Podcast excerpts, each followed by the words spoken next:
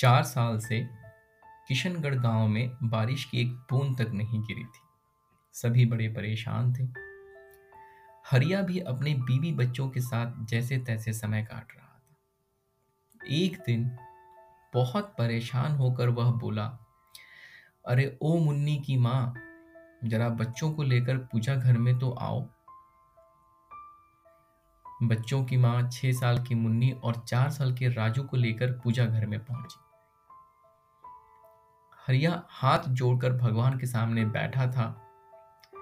वह रूंधी हुई आवाज़ में अपने आँसू छिपाते हुए बोला, सुना है, भगवान बच्चों की जल्दी सुनता है।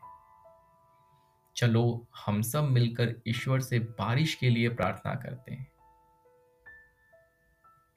और सभी अपनी अपनी तरह से बारिश के लिए प्रार्थना करने लगे। मुन्नी मन ही मन बोली, भगवान जी मेरे बाबा बहुत परेशान हैं। आप तो सब कुछ कर सकते हैं। हमारे गाँव में भी बारिश करवा दीजिए ना। पूजा करने के कुछ देर बाद हरिया उठा और घर से बाहर निकलने लगा। आप कहाँ जा रहे हैं बाबा? मुन्नी बोली।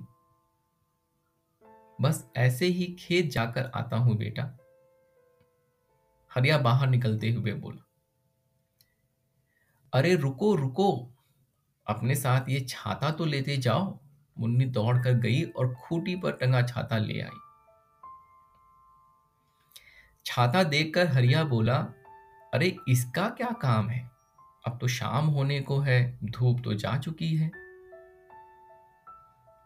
मुन्नी ने बोला, अरे बाबा, थोड़ी देर पहले ही तो हमने प्रार्थना की है। कहीं बारिश हो गई तो? मुन्नी का जवाब सुनकर हरिया स्तब्ध रह गया। कभी वो आसमान की तरफ़ देखता तो कभी अपनी बिटिया के भोले चेहरे की तरफ़। और उसी क्षण उसने महसूस किया कि कोई आवाज़ उससे कह रही हो। कि प्रार्थना करना अच्छा है, लेकिन उससे भी ज़रूरी है इस बात में यकीन रखना कि तुम्हारी प्रार्थना सुनी जाएगी और फिर उसी के मुताबिक काम करना। हरिया ने फ़ौरन अपनी बेटी को गोद में उठा लिया, उसके माथे को चूमा और अपना छाता अपने हाथ में घुमाते हुए आगे बढ़। दोस्तों, हम सभी प्रार्थना करते हैं।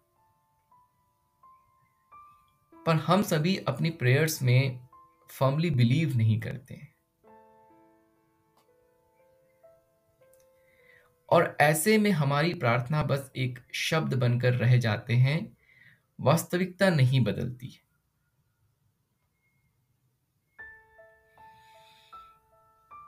सभी धर्मों में विश्वास की शक्ति का उल्लेख है। कहते भी हैं कि फेथ कैन मूव माउंटेन्स यानी दृढ़ विश्वास हो तो इंसान पहाड़ भी हिला सकता है। इसलिए अपनी पूजा को अगर सही मायने में आप सफल देखना चाहते हैं तो अपनी प्रार्थना पे भरोसा रखिए, उसके हिसाब से एक्ट करिए, ईश्वर पे भरोसा रखिए। अगर आप जादू पे भरोसा भरोसा करेंगे तो आपके जीवन में जादू ज़रूर